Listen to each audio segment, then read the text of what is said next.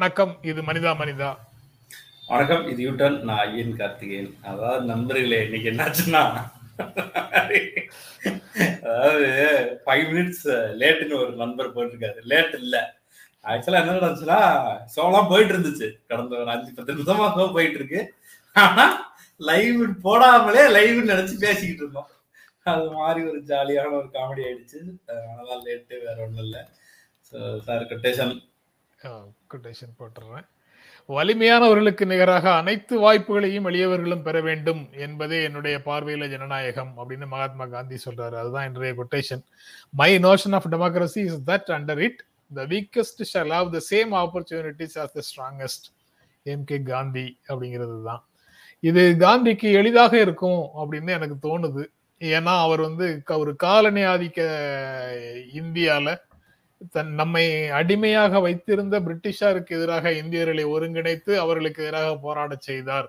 அதனுடைய விளைவாக சுதந்திரம் கிடைத்தது அப்படிங்கிறது வந்து இன்வேடஸுக்கு எதிராக நம்ம இது ஆக்கிரமிப்பாளர்களுக்கு எதிராக நம்மை ஆக்கிரமித்து வைத்திருக்கிறவர்களுக்கு எதிராக இந்தியர்களை ஒருங்கிணைக்கணும் அப்படிங்கிற நிலைமை வந்ததுனால அவரால் அது சாத்தியமாச்சு. ஆனா அதற்கு பிறகு காந்திக்கு பிறகு வந்தவர்களுக்கு இன்று வரை இருக்கக்கூடியவர்களுக்கு என்ன பிரச்சனைன்னா பெரிய நில உடைமையாளர்களுக்கு எதிராக பெரிய நிறுவனங்களுக்கு நிறுவ சொந்தக்காரர்களுக்கு எதிராக சாதாரண எளிய இந்தியர்கள் வலிமை பெறுவதற்காக அவர்களுக்கு எதிராக போராட வேண்டியது இருக்குது. அது அவ்வளவு எளிதான வேலைகளாக இல்லை அப்படிங்கிறதுனாலதான் நான் காந்தியினுடைய பணி இங்க இருக்கிற பிரிட்டிஷ்காரனோட இங்க இருக்கிற ஆதிக்க சக்திகளுடைய பவர் அதிகம் அப்படி சொல்றீங்களா சார்? இல்ல எளிது. ஒன்று திரட்டுவது எளிது. நீங்க வந்து உள்ளூருக்குள்ளே ஒன்று திரட்டணும் தான் எனக்கு எதிராக நீங்க ஒருவரை திரட்டணும் தான் நீங்க வந்து ஆயிரம் விஷயங்களை சொல்லி நமக்குள்ள மனிதர்களுக்குள்ள இருக்கக்கூடிய பல்வேறு அடையாளங்களை சொல்லி பிரிச்சு சுக்கு நூறாக்கி அதுக்கு பிறகுதான் திரட்ட வேண்டியது இருக்குது. பல அடையாளங்கள் மூலமாக அணிதிரட்டப்படும் போது ஒவ்வொரு அடையாளத்துக்கும் ஒவ்வொரு அரசியல் முழக்கம் முன்னால வந்துருது. அதனால ஒரு முதன்மையான அரசியல் முழக்கத்துக்கு முழக்கத்தின் அடிப்படையில மக்களை அணிதிரட்டுவது பெரிய பாடாக இருக்கிறது பெரிய கஷ்டமாக இருக்கிறது. அதை விட்டுட்டு சாதி சாதி ரீதியாக திரட்டுறது ஈஸி மத ரீதியாக திரட்டுறது ஈஸி பெரும்பான்மை மதத்துக்கு மதத்தின் அடிப்படையில் திரட்டலாம் சிறுபான்மை மதத்துக்கு அடி அடிப்படையில் திரட்டலாம். சாதிகளையும் அதே மாதிரி பெரிய சாதி சிறிய சாதி எல்லா சாதிகளின் அடிப்படையிலையும் திரட்டலாம். மொழியின் அடிப்படையில இனத்தின் அடிப்படையில திரட்டுறது ஈஸி ஆனா எல்லாரும் மனிதர்கள்ங்கிற அடிப்படையில திரட்டுறது கஷ்டம். உயிரினங்கள்னு சொல்ற அடிப்படையில திரட்டுறது கஷ்டம். பல்வேறு அடையாளங்கள்ல நம்ம சிக்கிட்டு இருக்கிறோம். காந்திக்கு வந்து இந்தியாவை ஆட்சி செய்து கொண்டிருக்கின்ற ஒரு வெளிநாட்டுக்காரனுக்கு எதிராக மக்களை திரட்டுவதற்கான வாய்ப்பு இருந்தது. அதனால அது ஒரு வேலை ஈஸின்னு நினைக்கிறேன். ஒருவேளை அவர் என்ன கஷ்டப்பட்டிருப்பாரோ நமக்கு தெரியாது. நம்ம இன்று அன்னைக்கு வந்து சுதந்திர போராட்டத்துல நேரடியாக தலையிட்டது சில லட்சம் பேர் தான். வெகு சில லட்சம் பேர் தான். மிச்சால் பூரா அந்த அடிமைத்தனத்தை சகித்து கொண்டோ அல்லது அதுக்கு எதிராக போராட வேண்டியதில்லை என்ற புரிதலோடையோ அல்ல பலர் வந்து அதுல அதிகாரத்தை பகிர்ந்து பெறுவதற்கான படிப்புகளை படிச்சுட்டு அவங்களோட ஆமாஞ்சாமி போட்டுட்டு இருந்த கூத்துக்களும் இங்கே இருந்தது தானே. அதுவும் நினைக்கிறது அப்புறம் காந்திஜியை வந்து சுட்டுக்கிட்டே இருப்பாங்க. அவர் செத்து பல வருஷம் ஆகிப்போச்சு ஆனால் இன்ன வர சுட்டுக்கிட்டே இருப்பாங்க. ஒரு போஸ்டர் ஒரு துப்பாக்கி வச்சு சுட்டா அவர் சந்தோஷப்படுவாங்க. அவர் சரியில்லைன்னு பேசிட்டே இருப்பாங்க. அது ஏன்னு பார்த்தா இப்படி வலியவர்களுக்கு அதிகாரம் வரணும்னு சொன்னால் சமமான அப்படின்ற வார்த்தையை பயன்படுத்தினா பிரச்சனையாக தானே இருக்கும். நீங்கள் சொன்ன மாதிரி அது பிரிட்டிஷ்காரர்களுக்கு எதிராக இருந்த வரைக்கும் சந்தோஷமா இருந்துச்சு. உள்ள இருக்கிற இரண்டு இந்தியர்கள் சமமாக நடத்தப்படணும்னு சொன்னா டப்புன்னு கோவம் வந்துருதுன்னு நினைக்கிறேன். அதனாலதான் அவர் இன்ன வரைக்கும் இது மாதிரி துப்பாக்கி முனையிலேயே வச்சிருக்காங்களோ அப்படின்னு நினைக்கிறேன். அடுத்து வந்து இன்னசென்ட் அயன் திட்டம் இன்னசென்ட் மிஸ்டேக் அப்படின்னு போட்டிருக்காங்க அது அது இன்னசென்ட் அயன் வந்து அந்த இன்னசென்ட் மிஸ்டேக்கை சொல்லத்தான் செஞ்சாரு. சாரு. ஆனா பரவாயில்ல அவர் அஞ்சு நிமிஷம் கழிச்சு ஐயா ஒரு நிமிஷம் நிப்பாட்டுன்னு சொல்லி கண்டுபிடிச்சிட்டாரு. ஓகே. செய்திகளுக்குள்ள போயிடலாமா? நேற்று வேளாண் சட்டங்கள் ரத்து மசோதா நாடாளுமன்றத்தில் இரு அவைகளிலேயும் நிறைவேறி இருக்கிறது. கொண்டு வந்த வேகத்திலேயே அதை போலவே நிறைவேற்றப்பட்டிருக்கிறது. அதுல முக்கியமான செய்தி வந்து சட்டத்தை கொண்டு வரும் போதும் பெரிய விவாதங்கள் நடக்கல. சட்டத்தை ரத்து செய்யும் போதும் பெரிய விவாதங்கள் நடக்கல. விவாதம் கோரிய எதிர்கட்சிகள் அப்படின்னு சொல்றோம். ஆனா விவாதம் நடத்துவதற்கு அரசு வந்து சம்மதிக்கவில்லை அப்படிங்கிறது தான் நடந்திருக்குது நீங்க எப்படி பாக்குறீங்க அத? இல்ல அதுதான். எதுக்கு தனியா பேசிட்டு கடைசி நினைச்சதானே ஜெயபுரம் அப்படின்னு நினைச்சிட்டாங்க அது ஒண்ணு. ரெண்டாவது ஆனா எதிர்கட்சிகள் ஏன் ரத்து தானே செய்யப்படுறாங்க என்னத்தை விவாதிக்க போறீங்க அப்படின்னு ஒரு ஒரு தட்டையான பார்வை இருக்கலாம். நேற்று நம்ம அதை திரும்ப வலியுறுத்தி பேசினா இன்னைக்கு அதை சொல்ல வேண்டியது. அவர்கள் எதையெல்லாம் பேசணும்னு நினைச்சாங்க அப்படின்னா விவசாய சம்பந்தப்பட்ட பல பிரச்சனைகள் இருக்கு. இந்த விவகாரத்தை ஒட்டியே மந்திரி மகன மந்திரி மகன் சுற்றுக்காரு மந்திரி இன்று வரை பதவி நீக்கம் செய்யலை அந்த விசாரணை உள்துறையின் இணையமைச்சர் உள்துறை அமைச்சர்னா போலீஸ் மந்திரின்னு தான் அர்த்தம். அப்ப போலீஸ் மந்திரியோட மகனை எப்படி சுதந்திரமா விசாரிக்க முடியும்? உச்சநீதிமன்றம் கதறுது. ஒரு ஜட்ஜை போடுது.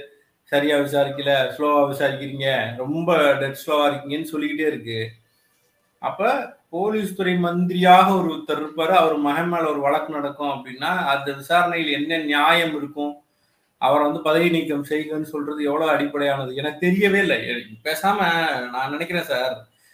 இது வந்து திமுகவுடைய சென்ட்ரல் கவர்மெண்டா இருந்திருக்கலாம்னு நினைக்கிறேன். மக்களுக்கு பயங்கரமா கோவம் வந்திருக்கும் இங்க இருக்கிற எல்லாரும் பயங்கரமா கேள்வி கேட்டிருப்பாங்க. நீதி கிடைச்சிருக்கு பாருங்க.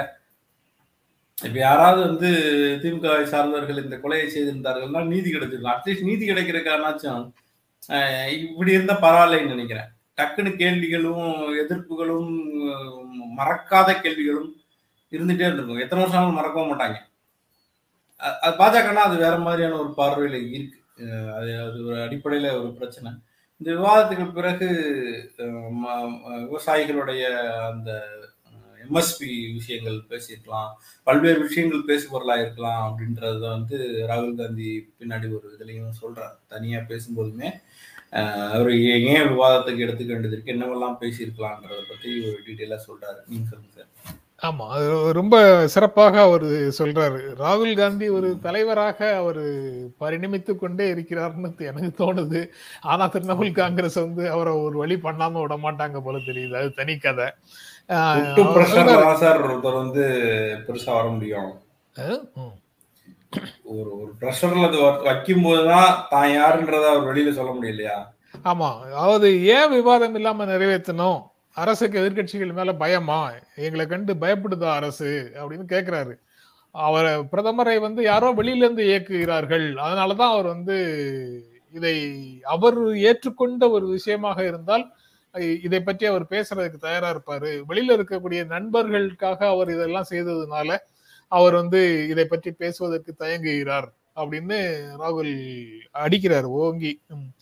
அதாவது யாரோ மண்டபத்துல எழுதி கொடுக்கிற கவிதையை தருமி வந்து திருவிளையாடல் திரைப்படத்துல அரசவையில பண்ற மாதிரி பெரு நிறுவனங்களுக்காக இவர் செயல்படுகிறார் அப்படின்னு ராகுல் வந்து சொல்றாரு. அதுல சொல்றது அவசர கதியில ஜிஎஸ்டியை கொண்டு வந்தது டிமானிட்டைசேஷனை கொண்டு வந்தது வேளாண் சட்டங்களை கொண்டு வந்தது எல்லாத்துலயும் அவர் வந்து கொண்டு வந்துட்டு அதுக்கப்புறம் திகைத்து போய் நிற்கிறார். என்ன செய்யறதுன்னு தெரியாம நிற்கிறாரு. படிப்படியாக கோர்ட்ஸ் கரெக்ஷன் நடக்குது எல்லாத்துலயும். இந்த இந்த சட்டத்தை திரும்பி பெற்றுக் கொண்டார்கள். ஆனா மன்னிப்பு கேட்கிறாரே இவர் இதை கொண்டு வந்ததுனாலதான் இவ்வளவு நாள் ஒரு வருட கால போராட்டம் நடந்தது. இந்த ஒரு வருட கால போராட்டத்துல எழுநூறு பேர் இறந்து போனார்கள். அப்ப அந்த எழுநூறு பேர் இறந்து போனதற்கு இந்த சட்டம் மூன்று சட்டங்கள் கொண்டு வந்ததுதான் காரணம். அப்போ அதற்கான காம்பன்சேஷன் கொடுக்கணும் அதற்கான இரங்கல் தீர்மானம் நிறைவேற்றணும். அதற்கான அனுமதியை நாடாளுமன்றத்துல கேட்டா நாடாளுமன்றத்துல அதற்கு அனுமதி கிடைக்க இன்னொரு மாட்டேங்குது கோரிக்கையும் இன்னொரு கோரிக்கை வைக்கிறாங்க. இவ்வளவு நாள் நீங்க போராடும் போது போட்ட வழக்குகளை எல்லாம் ரத்து செய்யுங்க. அப்படின்ற கோரிக்கையும் இருக்கு. அதையெல்லாம் எதுவுமே சொல்லாம நாங்க அந்த வழக்கை வந்து இது அந்த லாவை வந்து தூக்கிட்டோம் தூக்கிட்டோம்னு சொல்வதுங்கிறது அர்த்தம் உள்ளதான்ற கேள்வியும் அதுக்குள்ள வருது. அப்ப அதே அதே சமயத்துல வந்து பிரதமர் வந்து அர்த்தமுள்ள விவாதங்கள் கண்டிப்பாக வேணும். அது நடக்கணும். நீங்க என்ன வேணாலும் கேளுங்க. நீங்க கேட்கிற எல்லா கேள்விகளுக்கும் பதில் சொல்றோம் அப்படின்னு நேற்று காலையில சொல்லி இருக்கிறாரு ஆனா ஒரு நாள் ஆயிடுச்சுல சார்? இல்ல இல்ல. உள்ளுக்குள்ள ஆனா நடக்கலன்ற. விவாதம் இல்லாமலே இது அதத்தான் சார் நானும் சொல்றேன். ஒரு நாள் ஆயிடுச்சுல சரி. அப்புறம் பன்னிரண்டு மாநிலங்களவை எம்பிக்கள் இடைநீக்கம். கடந்த கூட்டத்தொடர் அமளிக்கு இப்போது நடவடிக்கை சேர்ந்து ஆமா அதுவும் ஒரு முக்கியமான செய்தி. கடந்த last day of the last session அதுல வந்து ராஜ்யசபால இந்த இன்சூரன்ஸ் பில் எல்லாம் கொண்டு வந்தாங்க. ஒரு ரொம்ப பெரிய அமளி நடந்தது. அதாவது இன்சூரன்ஸை தூக்கி கொடுத்தாங்க. வெளியே தனியா இருக்கு. அதற்கான மசோதாக்களின் போது ராஜ்யசபால மக்கள் மாநிலங்களவையில ஒரு அமளி நடந்தது. அதுல ஒரு இருபது பேர் மேல நடவடிக்கை எடுக்கிறதுக்கான புகார் வந்தது. ஆனா இப்ப பன்னெண்டு பேர் மேலதான் சஸ்பென்ஷன் எடுத்திருக்கிறாங்க. அதுவும் முதல் நாளே அந்த நடவடிக்கை எடுக்கிறார்கள் என்றால் அதுக்கு என்ன காரணம்? அதுல எல்லாருடைய கவனமும் திசை திரும்பி போயிடும். இதற்கான விவாதம் நடத்த சொல்லி கேட்க மாட்டாங்க. இதுல அமளி நடக்கும். அமளிக்கு நடுவுல இதை முடிச்சிடலாம் அப்படின்னு ஒரு திட்டமிட்டு அதை செய்திருக்க கூடும். நாலு நிமிடத்துல வந்து நேத்து அந்த ரத்து மசோதா நிறைவேறி இருக்கிறது. சார் சார் ஏன் சார் அப்படி நினைக்கிறீங்க? ஒரு அமைதியா ஒரு மக்களுக்காக பேசும்போது ஒரு சச்சரவு இல்லாம நடக்கணும் அப்படின்ற ஒரு நல்லெண்ணத்துல இருக்கதா? நல்லெண்ணம் தான் அதனால விவாதமே இல்லாம ஒரு மசோதா நிறைவேறிடுச்சுன்னா அது மக்கள் மீது உள்ள நல்ல எண்ணத்துல எல்லாருமாக மௌனமாக கடந்து போயிடுறது தான் நல்லது. கடந்த கூட்டத்தொடர்ல கூட நீங்களும் நானும் இங்க கூட பேசியிருக்கிறோம். ஒரு பதினைந்து மசோதாக்கள் ஒவ்வொன்றும் பத்து நிமிடத்திற்குள்ள நிறைவேற்றப்பட்ட மசோதாக்கள் கடந்த கூட்டத்தொடர்ல அதான் மொத்த மொத்தமாக பத்து நிமிஷத்துக்குள்ள பாஸ் ஆனது வந்து ஒரு பதினைந்து மசோதாக்கள். ஒவ்வொன்றும் அவ்வளவுதான். இத கொண்டு வர்றோம். இதுதான் சரத் இதுதான் உள்ளுக்குள்ள இருக்கு அப்படின்னு சொல்லி முடிக்கிறதுக்கு ஒரு அஞ்சு நிமிஷம் ஆயிருக்கும். யாராவது ஒருவர் அதுக்கு ஒரு வரவேற்கணும் அல்லது ஒரு நிமிஷம் யாராவது சத்தம் போட்டிருக்கணும். உடனே பாஸ் ஏற்போர் ஆம் என்க எதிர்ப்போர் இல்லை சொல்லி ஏன் ஏன் இவ்வளவு கஷ்டமான ஒரு நடைமுறை சார்? ஆஹ் இதுவே கட்டளை இதுவே என் சாசனம் அப்படிலாம் சொல்ற வாய்ப்பு இல்லையா? ஆ அதுவும் சொல்லலாம். சொல்றதுக்கான வாய்ப்பு இருக்கு. ஒருவேளை அவங்க அந்த படங்கள் எல்லாம் பார்த்திருக்க மாட்டாங்களா இருக்கலாம். ஐடியா கொடுத்துட்டோமோ? அந்த ப்ராசஸ்ல வந்து விவாதத்துக்கு எடுத்துக்கொண்டால் அல்லது நீங்க கேட்கிற கேள்விக்கெல்லாம் பதில் சொல்றேன்னு சொல்லும்போது Congress Rajya Sabha MP K C Venugopal வந்து ஒரு கேள்வி கொடுத்திருக்கிறார். அதைத்தான் நான் அவசியம் பேசணும்னு நினைச்சேன்.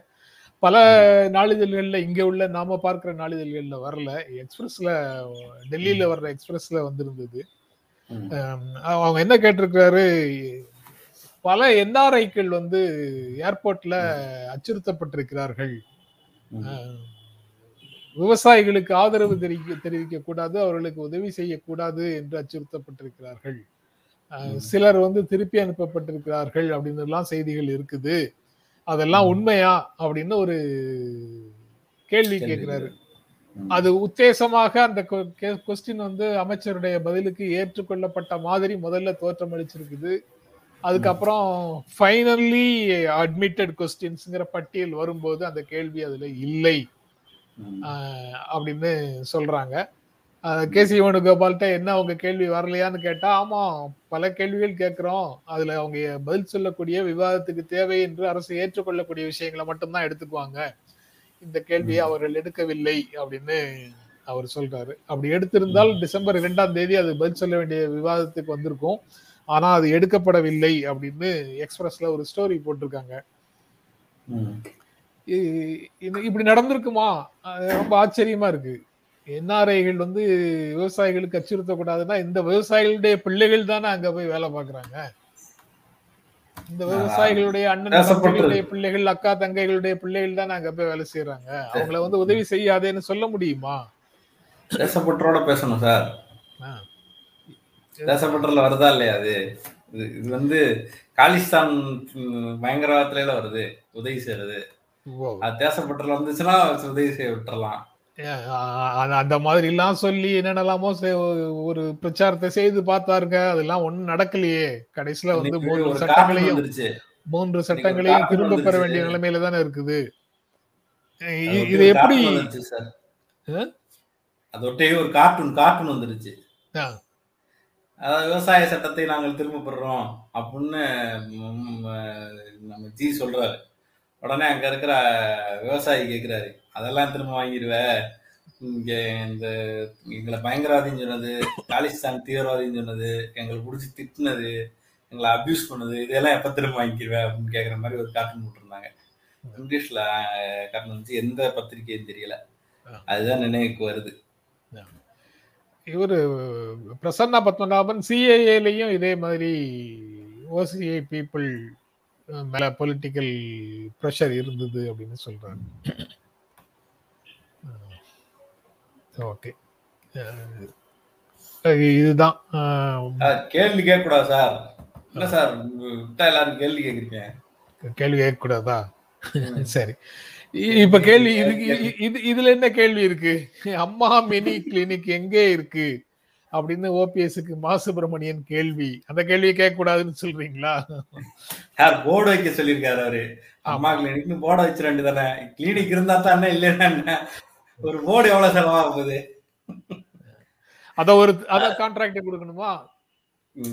போர்டு கான்ட்ராக்ட் ஒரு கொடுக்கலாம் ரைட்டு நீங்க வந்து டாக்டர் வேண்டாமா? டாக்டர் மட்டும் இருக்கு டாக்டர் அப்பாயின்ட் பண்ணீங்க ஒரு ஆயிரம் பேர் அப்பாயின்ட் பண்ணீங்க. அங்க வந்து நர்சஸ் அப்பாயின்ட் பண்ணல.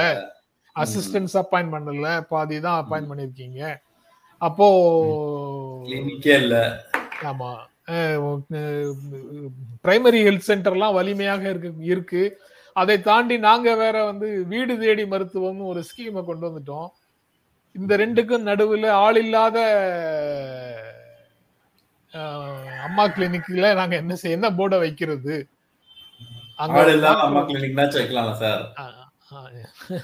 அந்த டாக்டரையும் கொரோனா டியூட்டி பாக்குறதுக்கு அனுப்பி விட்டுட்டோம். அப்ப அந்த அம்மா கிளினிக்ல யாருமே இல்ல.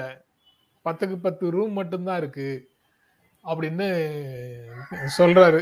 இதைத்தான் வந்து நீங்க படிப்படியாக அம்மா பேர்ல ஆரம்பிச்ச திட்டங்கள் எல்லாத்தையும் நீங்க வந்து ஊத்தி மூடிடுவீங்க. அதற்கான வழிமுறைகளை தான் நீங்க செஞ்சிட்டு இருக்கிறீங்கன்னு ஓபிஎஸும் இபிஎஸும் சொல்லிட்டு இருக்கிறாங்க.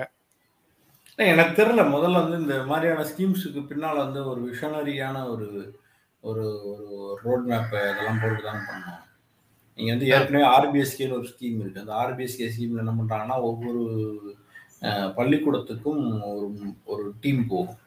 குறிப்பாக கிராமப்புறங்களில் இருக்கிற பள்ளிக்கூடங்களுக்கு கம்பல்சரி அந்த டீம் போகும். ஒரு டாக்டரு ஒரு நர்ஸ் ஒரு எஸ்எச்என் அந்த மாதிரியான ஒரு டீம் வந்து இன்க்ளூடிங் வந்து மருந்து கொடுப்பதற்கான ஆட்கள் அப்படின்னு ஒரு டீம் போகுது அந்த டீம் போய் அங்கே இருக்கிற குழந்தைகளை வந்து பரிசோதித்து அவங்களுக்கு ஏதாவது காம்ப்ளிகேஷன்ஸ் இருக்குது அதுக்கு வந்து ஆப்ரேஷன் பண்ண வேண்டியது இருக்குது இதய கோளாறு இருக்குன்னா கண்டுபிடிச்சி அவங்களுக்கு வந்து இந்த காப்பீட்டு திட்டம் மூலமாக இலவசமாக அறுவை சிகிச்சை செய்கிறாங்க பெரிய உயர்ந்த தனியார் மருத்துவமனைகளில் கூட அது செஞ்சுக்கலான்ற மாதிரியான ஒரு ஸ்கீம் இருக்குது இப்படி பிஹெச்சி இருக்குது ஹெச்எஸ்சி இருக்குது பிஹெச்சிங்கிறது வந்து ஒரு ஒரு ஒரு நாற்பது நாற்பது நாற்பது ஐம்பது கிராமத்துக்கு ஒரு பிஹெச்சி அந்த கிராமத்துல எல்லாம் வந்து ஒரு மூணு நாலு கிராமத்துக்கு ஒரு ஹெச்எஸ்சி நிற்கிறாங்க நீங்க உண்மையாவே மருத்துவ சேவை இன்னும் அதிகப்படுத்துறாங்க இன்னும் நிறைய கொண்டு வரலாம் அப்படின்னு ஒரு பிளான் பண்றாங்க அப்படின்னா இந்த ஹெச்எஸ்சியில வந்து மருத்துவர்களை அப்பாயின் பண்ணலாம். அங்க வந்து நர்ஸ் தான் இருக்காங்க.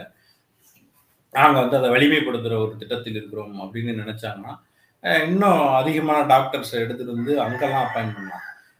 இந்த மினி கிளினிக்ங்கிற திட்டம் எதற்காக கொண்டு வரப்பட்டது? அதோட ரோட் மேப் என்ன? என்ன திட்டத்தில் கொண்டு வர்றாங்கன்றது தான் மிக முக்கியமானது. மருத்துவ சேவைங்கிறது எல்லா இடத்துலையும் தேவை. நீங்கள் பெருநகரங்கள்லையோ அல்லது டவுன்லேயோ கூட அரசு வந்து இந்த மாதிரியான ஒரு திட்டத்தை கொண்டு வரலாம். அதில் எந்த விதமான குழப்பமும் இல்லை. ஓபி பேஷண்ட் பார்க்குற மாதிரி கூட கொண்டு வரலாம். பட் என்ன ரோட் மேப்ன்ற கேள்வி இருக்கு.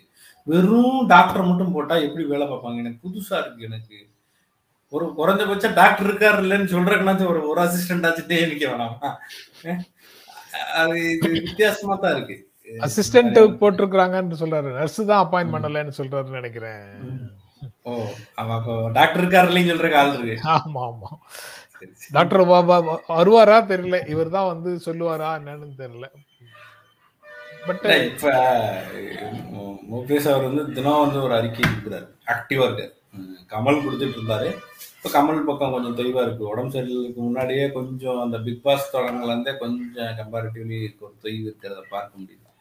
ரெகுலர் அறிக்கை வந்து ஓபிஎஸ் தான் வந்துகிட்டு இருக்கு.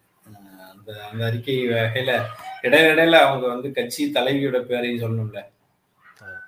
இருக்கலாம். சரி. பிடிஆர் பழனிவேல் தியாகராஜன் அவர் வந்து குறுக்கு வழியில சம்பாதித்தால் சிக்கிக் கொள்வீர்கள்னு அரசு ஊழியர்களாக புதிதாக வரக்கூடியவர்களுக்கு பயிற்சி முகாம் நடத்துறாங்க. அதுல வந்து சொல்றாரு. ரொம்ப முக்கியமான செய்தியாகத்தான் அதையும் பார்க்க வேண்டியதாக இருக்குது. நீங்க வந்து மக்கள் வாழ்க்கையில ஏற்றத்தை ஏற்படுத்தக்கூடிய பணி அரசு பணிங்கிறது நாம் எல்லாரும் மக்களுக்கு பதில் சொல்ல கடமைப்பட்டவர்கள் தகவல் அறியும் உரிமை சட்டம் மூலம் யார் வேணும்னாலும் தகவல்களை கேட்கலாம். இப்போ ஒரு அரசாணை அரசாங்கம் வெளியிட்டதுன்னா அதான் ரொம்ப ரொம்ப முக்கியமானது. அது உங்களுக்கு வந்து சேர்றதுக்கு முன்னால வாட்ஸ்அப்ல எல்லார் கைக்கும் போயிருது. அதனால கோர்ட்டுகளை கையாளும் போது கவனமாக இருக்கணும் அப்படின்னு அரசு ஊழியர்களுக்கு அட்வைஸ் பண்றாரு. அதனால அரசு அலுவலர்கள் அரசு அலுவலர்கள் வந்து யாருக்கும் வளைந்து கொடுக்காம இருங்க. விதிமுறைகளை பின்பற்றி நேர்மையாகவும் உண்மையாகவும் செயல்படுங்க. உங்களுக்கு நியாயமான ஊதியம் கிடைக்குது. நேர்மை தவறி குறுக்கு வழியில சம்பாதிச்சீங்கன்னா நிச்சயம் சிக்கிக்கொள்வீர்கள் அது போக யாருக்கு பிரச்சனையோ பிரச்சனையில யாருக்கோ அவர்களுடைய இடத்திலிருந்து யோசியுங்கள். எம்பத்தி அப்படின்னு ஆங்கிலத்துல சொல்ற வார்த்தைய அவர் பயன்படுத்தியிருக்க கூடும். தமிழ்ல வந்து அவர்கள் இடத்திலிருந்து இதை யோசியுங்கள் அப்படின்னு அறிவுரை சொல்லி பேசியிருக்கிறாரு. இந்த செய்திக்கு முதல்ல போன செய்தியில சார் மாசு சொல்றாரு. சேலத்துக்காரரே அமைதியா இருக்காரு. நீங்க வந்து இதெல்லாம் பேசிட்டு இருக்கீங்க அப்படின்னு சொல்றாரு. அது வந்து எனக்கு வந்து டக்குன்னு படிச்சுட்டு டக்ளஸ் உங்க ஓனரே அமைதியா இருக்காரு. ஓனரே அமைதியா இருக்காரு. நீ மாதிரி இருந்துச்சு அத ஓனரை சொல்ல சொல்லுங்க. ஓனரை சொல்ல சொல்லுங்க வர பார்க்கலாம். அதை ஒரு சொல்லிட்டு போயிருக்காருன்றது தெரியுது. இன்னொன்னு இப்ப பிடிஆர் சொன்ன ரொம்ப நியாயமான விஷயம். அரசு அதிகாரிகள் வந்து அரசியல் ஆளுமைகள் சொல்வதை அடங்கி போய் எதிலையாவது சிக்க வைத்துக் கொள்வதற்கான இப்போ ஒன்றும் கிடையாது. இப்போ நம்ம அந்த கேபி பார்க்கு செய்யுமே பாருங்க. அதில் இருக்கிற செயற்பொறியாளர் உட்பட்ட சில அதிகாரிகள் மேலே வழக்கு. அவங்க மேலே வந்து நடவடிக்கை. அந்த மந்திரி சொல்லிட்டு போயிருப்பார்ல. மந்திரியுடைய அனுமதி இல்லாமல் இவ்வளவு பெரிய ப்ராஜெக்ட் நடந்திருக்கிறதுக்கு வாய்ப்பு குறைவு. நம்ம சொல்றது நடந்திருக்குன்னு வச்சுங்களேன் மந்திரி தான் சொன்னார்னு வச்சுக்கோங்களேன். அது வந்து நம்ம அதை வந்து நம்ம அப்படியே அப்படிதான் நடந்ததுன்னு சொல்லல சொல்லியிருப்பாருன்னு வைங்களேன். சொன்ன மந்திரி மேல எதுவும் இல்லை. சொன்னதை கேட்ட ஆள் மேல வந்து இப்போ வழக்குன்ற ஒரு சூழல் வந்து நிக்குது. சரி ரூல் படி வழிகாட்டும் நெறிமுறைகள் விதிகள் சட்டங்கள் எல்லாம் வந்து எப்படி செயல்படணும் அப்படிங்கிறது அரசு ஊழியர்களுக்கு இவங்களுக்கு தானே இருக்கு. மந்திரியே சொன்னாலும் கேட்காதீங்கிறது தான் பிடிஆர் சொல்றதுனுடைய சொல்றாரு. நான் அடுத்த கேள்வி கேட்கிறேன். உண்மையாவே பிடிஆர் சொன்னதுபடி நடக்கிறாருன்னு இங்க ஒரு அதிகாரி. அவருக்கு எந்த தொந்தரவும் இல்லாமல் அவர் இருக்கிற இடத்தில் இருப்பாருன்னு உறுதி சொல்ல முடியுமா? பிடிஆர் துறையில் அதை செய்யலாம். இந்த இந்த ஆட்சியிலே வந்து அதை வந்து எல்லா மந்திரிகளும் கடைபிடிப்பார்கள் என்று சத்தியம் பண்ணிடுவாரா? நீங்க ரொம்ப நியாயமா நீங்க ரொம்ப நியாயமா ஒரு கேள்வியோட நிறுத்திட்டீங்க. நீங்க வந்து அரசு ஊழியர்கள்ட்ட சொல்ற இது அவ்வளத்தையும் நீங்க வந்து அமைச்சர்கள்ட்ட சொல்வீங்களா? அப்படின்னு கேட்பீங்களோன்னு நான் நினைச்சேன். கரெக்டான கேள்வி. எனக்கு கேட்க தெரியல பிரேம் பண்ணிட்டீங்க.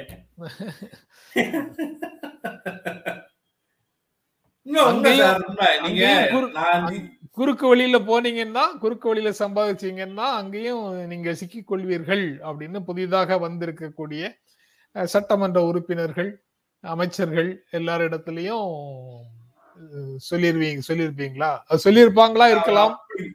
அது நமக்கு தெரியாதா இருக்கலாம்? அது நமக்கு நமக்கு தெரிய சொல்லலாம் சார். குறுக்கு வழியில் எதையாவது செய்ய சொல்லி அரசு ஊழியர்களை சிக்க வைக்காதீர்கள்.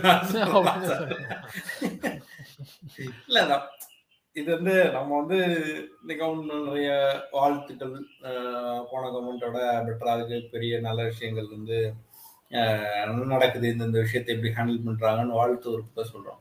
சிஸ்டமாவே இது இப்படிதான் இருக்கு. ரஜினி சொன்ன மாதிரி ரஜினி சொன்னதுலயே அந்த ஒரு வரி தான் கரெக்டான வரி. சிஸ்டம் சரியில்லை. இப்ப இருக்கிற சூழல்ல எதை வந்து மாற்ற முடியும்ன்ற ஒரு கேள்வி வந்து திரும்ப திரும்ப வந்து முன்னாடி வந்து விழுந்துகிட்டே இருக்கு. கம்பேரிட்டிவே அது அது ஒரு நகர வேண்டிய ஒரு மிக முக்கியமான இடம் கூட நினைக்கிறேன். எல்லா இடத்துலயும் அப்படிதான் இருக்கு. எல்லா இடத்துலயும் அது வந்து ரொம்ப குறையோடு இருக்கு. கேள்வி கேட்கிற ஆட்களை பொறுத்து தான் அது வந்து செயல்படுது என் வீட்டுக்கு முன்னாடி பாத்தீங்கன்னா ரோடு போட்டு இருபது வருஷம் ஆயிப்போச்சு. நானும் எல்லா நிகழ்ச்சியும் தெரிவிட்டு இருக்கேன். ரோடு இல்ல அப்ப நான் போயிட்டேன். நேரில் போய் உட்காந்துட்டேன். உட்காந்து என்னங்க நான் சின்ன பையனா இருக்கும்போது ரோடு போட்டதுங்க ரோடை காணாங்க அப்படின்னு கேட்டேன். கிணத்த காணாங்கிற கதை மாதிரி கேட்டேன். சார் அப்படிலாம் முறைகேடுகள்லாம் நடந்திருக்காரு சார் நீங்க முறைகேடு நடக்குதோ இல்லையா இன்னைக்கு ரோடு பள்ளம் மாதிரி தண்ணியா கிடக்கு. வந்து பாருங்க அப்படின்னு சொல்லி நான் பேசுனதுக்கு பிறகு ஒரு ஆளை அனுப்பி கிளீன் பண்ணியிருக்காங்க. கிளீன் மட்டும் பண்ணியிருக்காங்க. அப்ப கேள்வி வந்து மிக முக்கியமானதாக இருக்கு. நீங்க இப்ப கேள்வி கேட்டீங்கன்னா தான் ஏதாவது ஒன்று நடக்கும். நீங்க கேள்வியை கேட்காம இருந்தீங்கன்னா எந்த விதமான ஒரு விஷயமும் நடக்க போதில்லை ஒரு கேள்வி யார் கேட்கறது அப்படிங்கிறது பெரிய கேள்வி. நீங்க வந்து கூட ஒரு தம்பி வந்தான். அதிகாரில அதிகாரிகள் வந்து திமிரோடவும் ஆணவத்தோடவும் நடந்து கொண்டால் வேற யாரு கேட்க முடியும்? சாதாரண மக்கள் கேட்க முடியுமா? நீதிமன்றம் தான் கேட்க முடியும்னு அடுத்த நியூஸ் இருக்குல்ல. கேரளா ஹைகோர்ட் நியூஸ் ஒண்ணு இருக்கு. காக்கி உடையினுடைய திமிரையும் ஆணவத்தையும் காட்டாதீர்கள் அப்படின்னு கேரள உயர்நீதிமன்றம் வந்து ஒரு பர்டிகுலர் கேஸ்ல வந்து சொல்லியிருக்கிறாங்க. அந்த கேஸ் வந்து ஒரு மொபைல் மொபைல் காணாம போச்சு.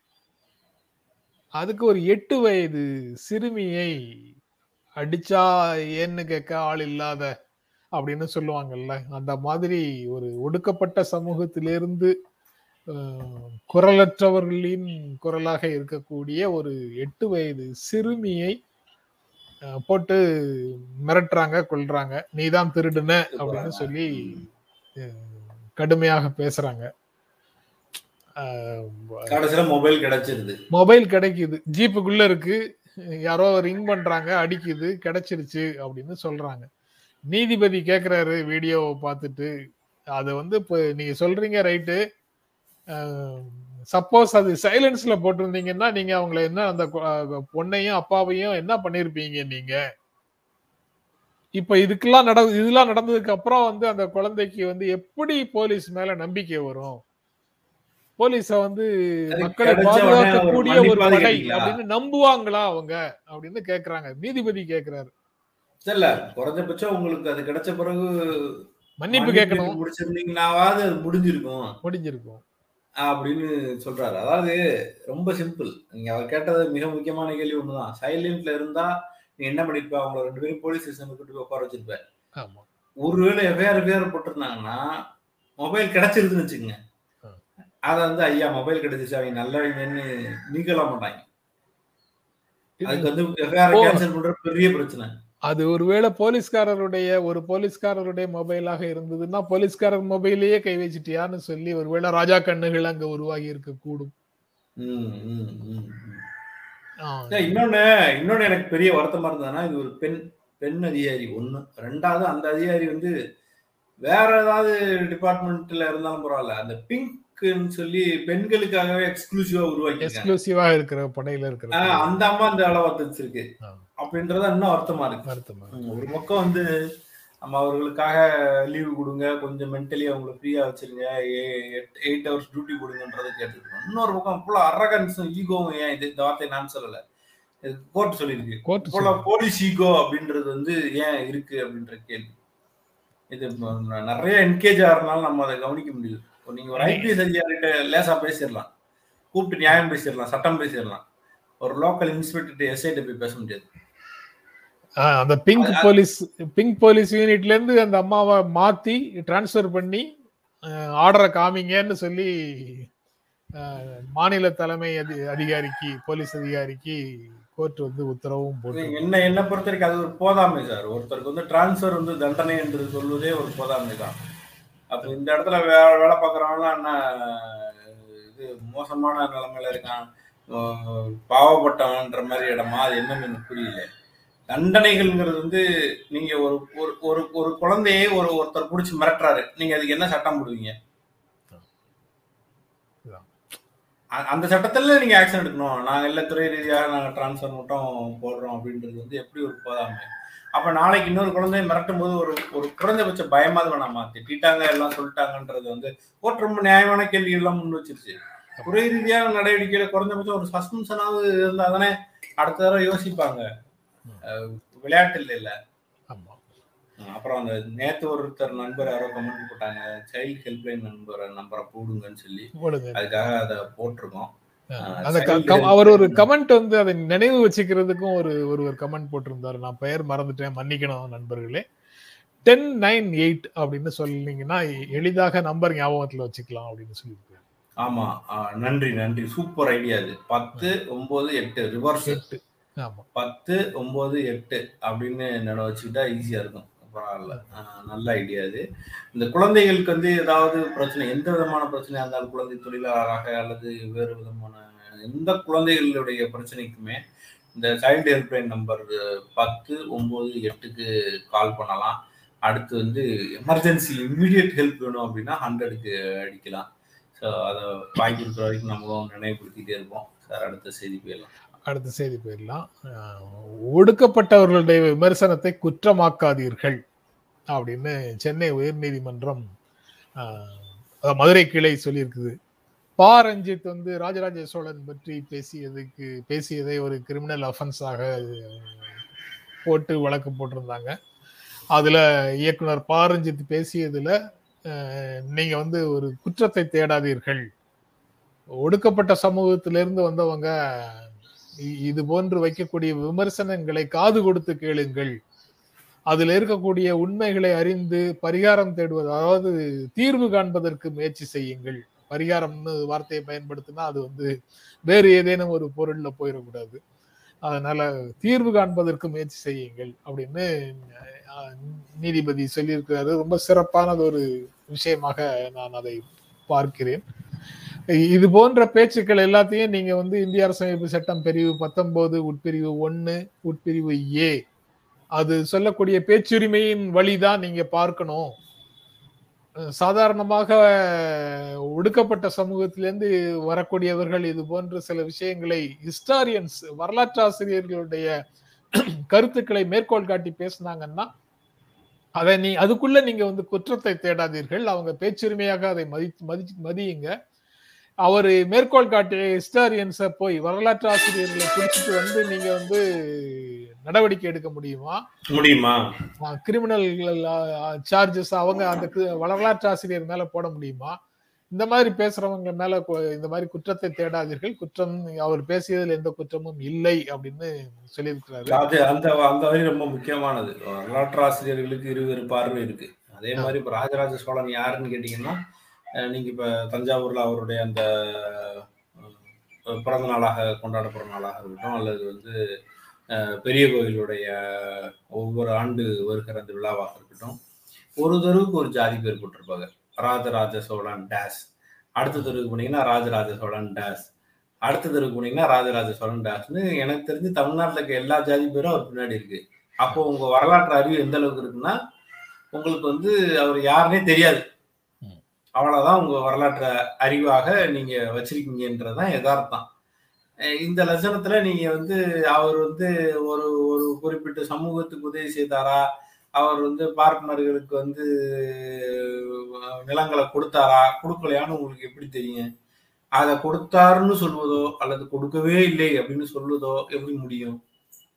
இதெல்லாம் அடிப்படையில் இருக்கிற சிக்கல்கள். அதை வந்து நீங்க புரிஞ்சுக்கணும். அப்ப இவ்வளவுதான் நமக்கு இருக்கிற வரலாற்று அறிவு அப்படின்றப்ப அதுக்கு ஏதாவது பேசணும். நீ வந்து பேசணுன்னேவே போட்டு பொங்கியா எதை எப்படி நீ சொல்லலாம் எங்க மன்னரை அப்படின்றாங்க. நான் டக்குன்னு பார்த்தா வேற ஏதோ ஒரு வரலாற்று குறிப்பு எடுத்து படிச்சிட்டு இருக்கேன். அதுல பார்த்தா தெலுங்கு மன்னர்களுடைய ஆட்களும் இவங்களும் கல்யாணம் எல்லாம் பண்ணிக்கிட்டாங்க மிக்ஸ் ஆயிட்டாங்கன்னு இருக்காங்க. பூரா பேரும் வந்து ஒரு கலப்பினம் இல்லாத ஒரு தமிழ் குடின்றாங்க. தெலுங்கு பார்த்தா அதுல தெலுங்குக்கார் ஒருத்தர் கல்யாணம் விட்டாங்க இப்ப என்ன பண்ண போறாங்கன்னு தெரியல. அடுத்த தலைமுறை அரசர்களையோ இவங்க எல்லாம் இவங்களுக்கு எங்களுக்கு தொடர்பு இல்லைன்னு ரூபாயை வெட்டி விட்டு தூக்கி போட்டுருவாளான்னு தெரியல. அதாவது கவிஞர் இன்குலாப் ஒரு கவிதை எழுதினார். எண்பதுகளில் அந்த கவிதை வந்து அவருடைய கவிதை ஒன்று வந்து மெட்ராஸ் பல்கலைக்கழகத்தில் சென்னை பல்கலைக்கழகத்தில் பாடத்தில் இருந்தது. அது கண்மணி ராஜம் அப்படின்னு அதுல இருக்கக்கூடிய கவிதை வந்து ராஜராஜ சோழனுக்கு சிலை திறப்பு விழா இருந்தது. அந்த அன்னைக்கு மழை பெய்தது.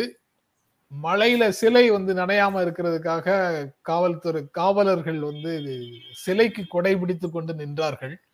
அதே மழை நாள் இரவு குளிர்ல நடுங்கி கண் ராஜம் என்று ஒரு கட்டிட தொழிலாளி நடைபாதை வாசி நடைபாதை வாசி வந்து இறந்து போனாங்க.